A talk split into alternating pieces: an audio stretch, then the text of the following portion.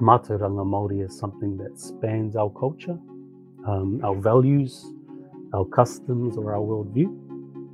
Um, and some examples of those are things like mō tia tia, whai kōrero, uh, the maramataka, uh, waiata, pepeha. There's, there's, a lot of ways that our ancestors um, kind of codified their knowledge, if I could use that term. Um, and that knowledge is all throughout our, I guess, our oratory. Kia ora, I'm Troy, here as CEO, and welcome to Stirring the Pot. Thanks for connecting. If you're new, here's what you can expect. We're going to be talking the tough stuff, the things that keep us metalheads up at night. There are many challenges facing our industry, and equally many opinions on how we should tackle them. Stirring the Pot provides a facilitated forum to discuss and challenge these viewpoints. So let's get to the nuts and bolts of it. Kia ora. I'm Kim, GM of Communications here at HERA. In today's special lockdown episode, we're talking with Mahonri Owen, who is General Manager of Research and Enterprise at the Puhoro Charitable Trust. His work at Puhoro supports their focus on accelerating Māori student achievement in preparation for university study in the STEM workforce. Okay, kia ora, Mahonri. Welcome to Stirring the Pot. First off, ko Waikwe no hia koe. Who are you and where are you from? Uh, so ko Mahonri Owen taku ingoa. Uh, he ui a haungo uh, ngā puhi rawa ko tūwhare toa ngā iwi. Uh, so my name is Mahonri Owen. I uh, uh, originate on my father's side from Ngāpuhi um, and Tūwhare Toa, and then from my mother's side uh, from Europe, but uh, they've been living here for a few generations. So bit of a mix. Kapai, not too dissimilar to myself. I'm a mixed bag as well. so, for the past five years, you've maintained an active research program founded in Mātauranga Māori and the intersection with engineering. Uh, how would you explain Mātauranga Māori to an engineer who has no experience with it? Cool, great question. I um there's a few things that come to mind. First of all, I think I need a bit of a disclaimer. I'm by no way uh, an expert in Mātauranga, so I definitely wouldn't claim that. Uh, but I do feel fortunate that my research has kind of lied on that interface between Western science and Mātauranga. Um, but as for the, the question, it really depends on who I'm talking to. Now, a, a lot of people will be will be happy with me saying that Mātauranga Māori is is literally Māori knowledge. Um, but when you're at that interface space, you're usually talking to the inquisitive scientist or, or those people that have a lot of questions. So that's not enough. Um, and in those cases, I might say something along the lines of um, Mātauranga Māori is something that spans our culture, um, our values, our customs, or our worldview. Um, and some examples of those are things like mō tia tia, whai kōrero, uh, the maramataka, uh, waiata, pepeha. There's, there's a lot of ways that our ancestors um, kind of codified their knowledge, if I could use that term. Um, and that knowledge is all throughout our, I guess, our oratory, our calendar systems, our songs, our, our whakatauki, our proverbs, and, and all those things. So within each of all of those, there's different categories and styles and even complex patterns, characteristics that kind of um, are all founded in, in Mātauranga. Um, and, I, and I might also include things like whakapapa being, a, I, I guess, a really main part of it, knowing our genealogical lines, who we descend from. And it's a real way of I guess, ordering the universe and our, our perspective on the world. Um, yeah, a bit rambly, but um, yeah, that's kind of the, the, the approach I would take, um, depending on who was asking the question. Well, I mean, actually, you've probably brought up something that, uh, well, instinctually, I've always known, and I guess that that is that our mātauranga is wrapped up in how we it kōrero about it, the stories that we tell. And all of those examples that you provided are, are, are different storytelling mechanisms, aren't they? Because I guess we just we didn't really write it down. It was um, passed on that knowledge through the way we tell tell those sorts of ideas to our our tamariki, for example, you know, whether it is in some sort of a myth or a waiata or a song, um, that was that was how we we kept our knowledge alive. Um, so yeah, just kind of yeah. snapped when you were giving all those examples. They're all very audio focused. Yeah, yeah, very not real. too I dissimilar. Yeah.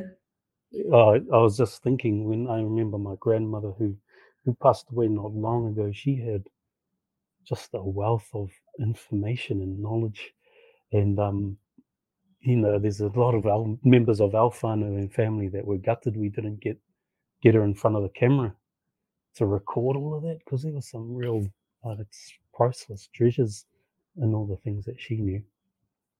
Well, much the same for my whānau. My nanny was, oh, she was absolutely so knowledgeable about the environment, you know. And I remember as a young kid, she'd take us for walks and she'd be pointing out different plants to us. Oh, you can eat that one. Oh, don't get that one until this time. Oh, you need to look at the moon for this to plant it. And at the time, I was like, oh, you know, nanny, I'm not really interested. And then now I look back, think, oh gosh, my garden would be so much better if I'd listened to her stories in Kōrero. Yeah. so I, I, get totally what you mean.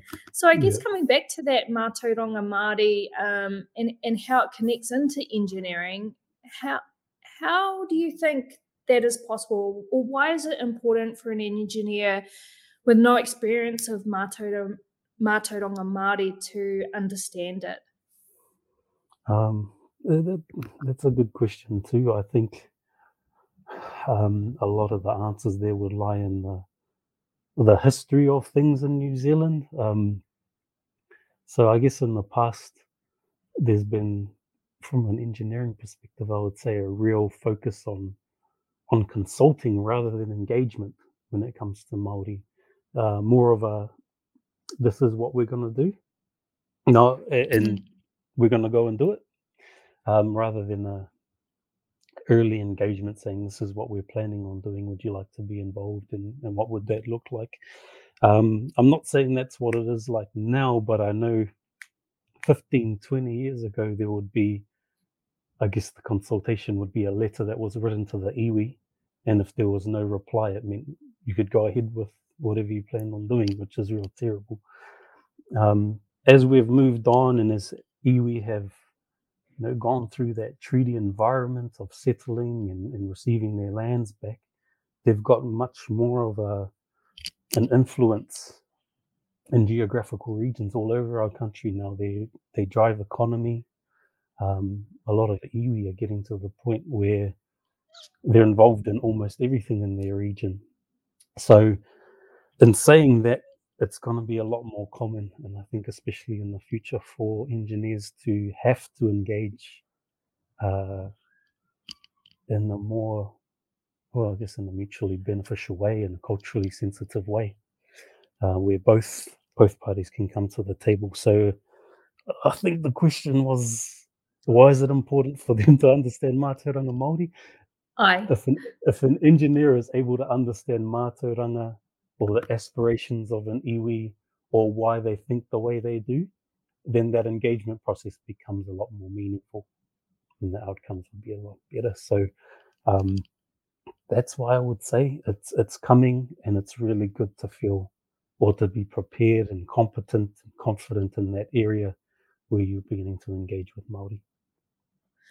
I think uh, it sort of ties back into Te Tiriti o Waitangi, the idea of having a partnership with Māori. Uh, but I, th- I think that some people would sort of think to themselves, well, what could an iwi contribute to an engineering project? You know, um, wh- why would I even need to engage with the iwi or understand their viewpoints in my design process? What would you say to that? Um, I guess it, it, happens. It still does happen.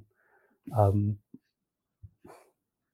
the first thing that comes to my mind, and I haven't thought about this, I guess, in depth, but would be to, to humble yourself, to realize that there are two knowledge systems here in Aotearoa, and Maori is one of them. Um, and it's not any less valuable than, I guess, the Western counterpart. And it's not to say that one needs to fit inside the other or vice versa. It's just to say that there is value and that the real benefits are going to come by trying to explore what the possibilities are, not from saying it's not worth it. And I'm not even willing to go down that path. So um, I think the perspective of it needs to change. Um, there's definitely value in Mātauranga Māori, um, but I guess that one's more of an internal view of someone thinking that it doesn't hold value. Yeah, pono. I think um, uh, you know I was thinking about it myself too, and sort of trying to understand you, you know how those two worlds can cross over. And I was thinking of examples around the design elements and how we can tell the stories of structures through the through the eyes of Māori, um, and and how maybe um, Mātauranga Māori could um, dictate, for example, the placement of a structure where it's best to go on a site because of you know um, what they've seen on that whenua and how, how they've observed it to be. You know that sort of insight is invaluable to a project, and those are the kind of um, benefits that can be explored and shared if there is such a partnership. Yeah, absolutely. That um that reminds me of a paper I was reading not too long ago from a guy named Dan Hikuroa. I'm, I'm pretty sure that's the paper. Um, but he used the pūrākau, and I think it was a Tūhoe example of a taniwha along the river that they have there. Now, at base value, it might look like it's it's a story of the waters are dangerous, stay away from it. But behind it, there was a whole uh, knowledge about the floodplains of that specific area and why marae mm. were placed in that area. And when floods did happen, although a lot of residential housing housing was affected, all the five marae in the area were actually fine. Um, mm. So there's that knowledge out there, um, but like I kind of said at the beginning, it's it's codified. It's it's I don't know if that's the right word. It's it's there, um, but when you start looking at it as just myth and just legend, you start missing where the value could the be. deeper meaning. Yeah. Yeah. Yeah. Well, definitely. I, I I can definitely see that and how it can influence design and thinking. And I know um, recently a controversial letter was penned to the listener by uh, seven professor, professors from the University of Auckland, and they claim that Mātauranga Māori is not science. Um, have you had a chance to have a look at that article? Uh, I've seen I've seen it going around. Um, I've had a quick look at it. I uh, I got yeah. to see the interview and, and stuff like that following it. Yeah. How, how did that article make you feel as a researcher who's working in the Mātauranga Māori space? Um, uh, so after, I guess, internalizing it all, it's just sad. Um, I was a little bit, I don't know, I don't know if I should say angry, but frustrated that that it got so much airtime. Mm. I do remember in the interview, um, him starting off by saying he doesn't know much about Mātauranga Māori. And um, I thought that's where it should have stopped. um, so, in all honesty, it should have just stopped there. But um, me thinking about it a little bit more, not long ago, I was reading another paper that um, spoke about the amount of Maori represented in tertiary institutions and Crown Research Institutes. And there were some of these institutions that hadn't employed a Maori for 10 years in its mm. academic place. And, and I thought, man, that's how can that particular institution say that they are considering Mātauranga if they don't have anyone guiding Mātauranga? Um, and the other institutes um, didn't fare much better. And so I think without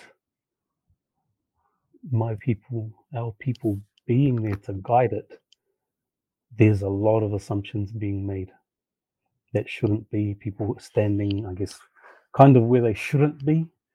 Um, so I think that contributed maybe to that letter being penned, even though it shouldn't have been, in my opinion. Um, that there's not that there's other things contributing to it. That there's not enough Maori academics out there representing Mātauranga Maori, and there need to be more. So he, I think, his opinion might have been quite a bit uninformed, um, but I think his opinion made it too far. I have to agree. It was quite sad to see the uh, the distance that Corridor travelled. But yeah. what was refreshing was to see how many people in the science community stood up and said, "Oh, hang on, no, I, I, don't know, I don't agree with this," you know. So that was great because I think yeah. that uh, if you want to stand for something, you have to be part of that conversation and and use your position to be able to say, "Hey, call it out," you know. Um, and, and it was really awesome to see that there were a lot of people who did that because doing nothing is really to be quite complicit in it itself. So I wondered, um, thinking thinking about that conversation, you know, how do you see Mātauranga Māori? Um, do you see it as science? And mm. if hmm. so, why? Good question. I um, uh, it's it's interesting because if we take Mātauranga Māori as a whole knowledge system, we're talking about more than just one little subset of it. Um, and what I mean by that is if you're talking from that Western perspective, science might just be a little subset of the complete knowledge they have. Um, I know my director recently Māori News said science is indeed a subset of Mātauranga. There are things that can be quantified um, that our ancestors knew that are very accurate and belong in science and vice versa, but there's also things in our the now mātauranga that can't be measured by science and vice versa. So um, yeah, definitely you don't you don't traverse the ocean without having some type of science behind you and um and I believe my my ancestors, both sides of my family, um, Maori and otherwise, um, were scientists.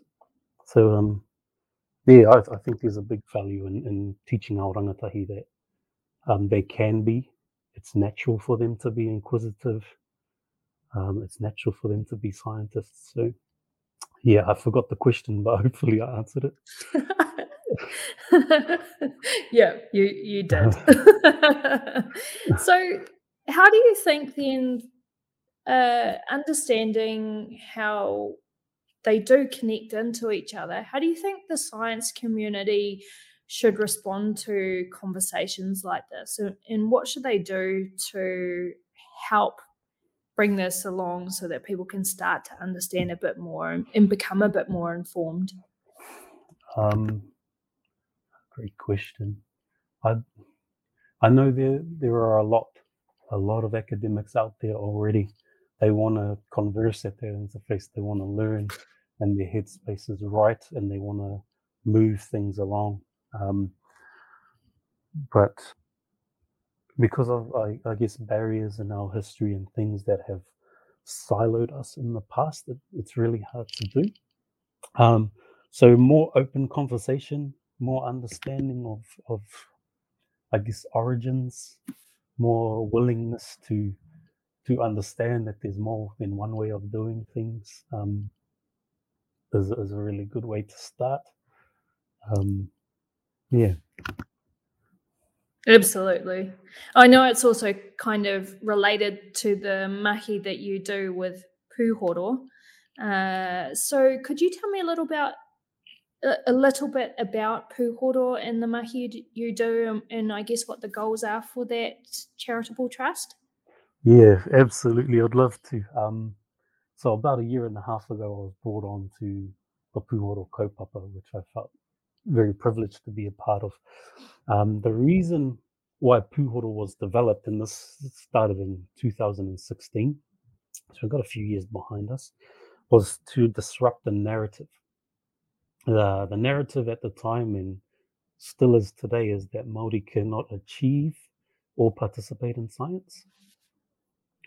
Uh, so the goal of Puhoro was to disrupt that narrative and say that scientists, it doesn't matter where they come from.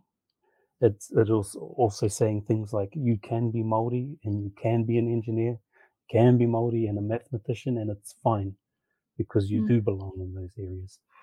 Um, and so we do that by supporting rangatahi through year 11, 12, and 13 of high school, helping them transition into university and then into the world of work or, the STEM industry. So uh, at the moment, we're very lucky to be looking after a thousand rangatahi in the program all over the country. And um, these kids are amazing, resilient. Um, a few of them, not all of them, I look at and I'm like, man, you are so much better than I was when I was I was coming up through the ranks. And and I'm actually really happy that they're there because I can have confidence that when I'm old and can't do anything, um, they're going to be the ones leading us. They're going to be the ones that are is focusing on people and focusing on, on what's really important. Um, so yeah, really happy to be part of the Puhoro Kaupapa. Um, I find it really, really satisfying. Uh, but at the same time, we're really looking forward to bringing through a critical mass of, of young Maori scientists that can change uh, the STEM landscape because uh, we know all too well that right now our kids can't see themselves in it. Well, I had the privilege to attend one of the Puhoro events, uh, and it was phenomenal to see all these young, vibrant people just enjoying themselves, connecting, and connecting through science it was a mm. really amazing event and they had like lots of different activities that pulled out that understanding of science but in a way that they could connect with it you know um, through through pūrākau and stories it was it was really amazing to see the excitement in their eyes the rangatahi's eyes I, I really found it inspiring it's it's a fantastic initiative I was curious to understand from your viewpoint, in terms of the statistics for Māori and STEM, uh, they are extremely low. Why do you think that is, and what needs to happen to encourage more Māori into STEM? Oh, great question. Um, so the last kind of official report through MBIE was done a few years back, and it said that the STEM industry, the science industry, was represented by around 1% Maori, meaning only 1% of the workforce was Maori. Um, 20 years later, we're not doing much better. Mm. So um, there, there are a whole bunch of reasons, and I think there'll be probably a whole nother three or four podcasts probably about why that's happened and why it's continuing to be the case. Um, but you can really see that there's, well, it feels in the position where I am like there's a movement towards trying to fix that. Um, we'd hope that Puhoro is a catalyst, and, and it has been, and, and we believe it will continue to be um, in getting our kids involved in science and staying in science. Um, so more initiatives um, like Puhoro, more kids in Puhoro, more support for Puhoro, all those types of things would be um, something we'd love to see. Um, because we'd love that was a good plug.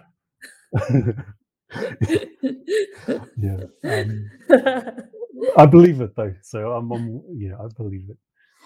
Um, I absolutely believe yeah. it too. I've seen firsthand how it makes a difference. So I, I think you're right. And I've had lots of conversations with some of our members from the metals industry, and they often say, Look, I, would really like to support. I, th- I, think part of the breakdown is, is that they're not too sure how to or what they mm. can do. And perhaps that's also another way that we can help to better encourage um, the uptake by somehow arming industry to understand better what they can do to help improve that. Yeah, that's cool. Um, I mean, anyone listening to the podcast, please feel free to reach out. We have kids, rangatahi, that are ready and willing, that we've been looking after for years. And if they see the right opportunity or exposed to the right thing, they could fly. Um, one, I guess, if I could give an advice to, to those industries would be um, we look after these kids really well. So when we're about to give them off to someone for an internship over the summer, they've got to be on point as well. So there needs to be effort from the side of our partners to be able to take these kids on, to support them, not just pastorally or financially, but culturally too. There needs to be some people within your organization that understand that um, so, so I guess that would be the advice: bring on some people that can really look after our kids, because um, when we know that's the case, you, you you take as many of them as you want. I love that. I, I think it brings up a good point, though. It's that Māori see the world maybe a little bit differently. You know, we we do see it quite metaphorically. It's you know when you listen to how we speak into the Māori you know, hmm. we, we, we're kind of poets, not to blow smoke up ourselves, but we, we see the world differently. And um, we, we are so connected to the whenua, to our whakapapa, um, to, to Te Ao Māori, really, everything around us. And so when we go to work, we're not just going to work, we're, we're looking at work through those eyes and so if there's bits that are missing, uh, we disconnect too because we think, oh, you don't care about the same things that we care about. Mm-hmm. And so it's a different way that maybe businesses need to look at uh, the way someone's culture, and not just necessarily Māori, but we are talking about Māori today, but how someone's culture can impact the way they think and operate. Yeah, absolutely. Absolutely, that's a great point. It, it reminds me of of all the stories I've heard about. Um, I guess our people not feeling like they're represented in a specific area. They don't see themselves there. They're not encouraged towards there. So why would they go there? Um, I remember uh, being told that I'd be a better off as a rugby player, and um, I was like, oh, but I think because of my nature, I was like, nah, I'm gonna do what I want to do. You're not, you're not gonna choose that for me. Um, so yeah, seeing ourselves, our people seeing ourselves in all of these different industries needs to be, I guess, maybe prioritized a little bit heavier. If you want us, then you need to consider things like that. I think there's also the other side of the coin to consider as well. I know that here we created a scholarship um, opportunity for our rangatahi, uh, targeting Māori to get them into engineering, uh, hopefully there as well. Mm. And um, we, we don't see very many of our rangatahi putting their hands up for those opportunities. Mm. And and that has been a learning experience for us that a maybe the way we're pitching that is not connecting uh, but also that there's some work to be done to really build up this feeling that yes you could be in stem which is yeah. es- essentially what you're trying to do with puhoro yeah that's right that's um i should say thank you for those opportunities because i know a lot of those scholarship opportunities have come to our puhoro tauira who have been really grateful for for those opportunities that you've given. Um, but yeah, great great point. Um, I mean, something definitely worth discussing.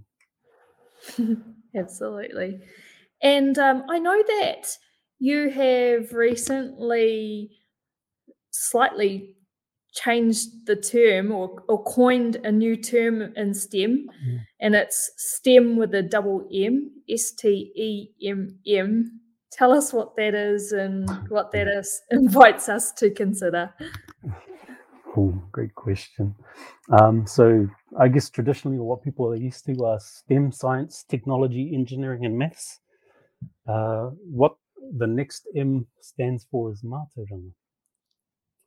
Um, so uh, it's important to say that that even though Mātauranga is this knowledge system and would sit on top of STEM, um, there's still a lot of power in, in including Maori knowledge within the STEM space.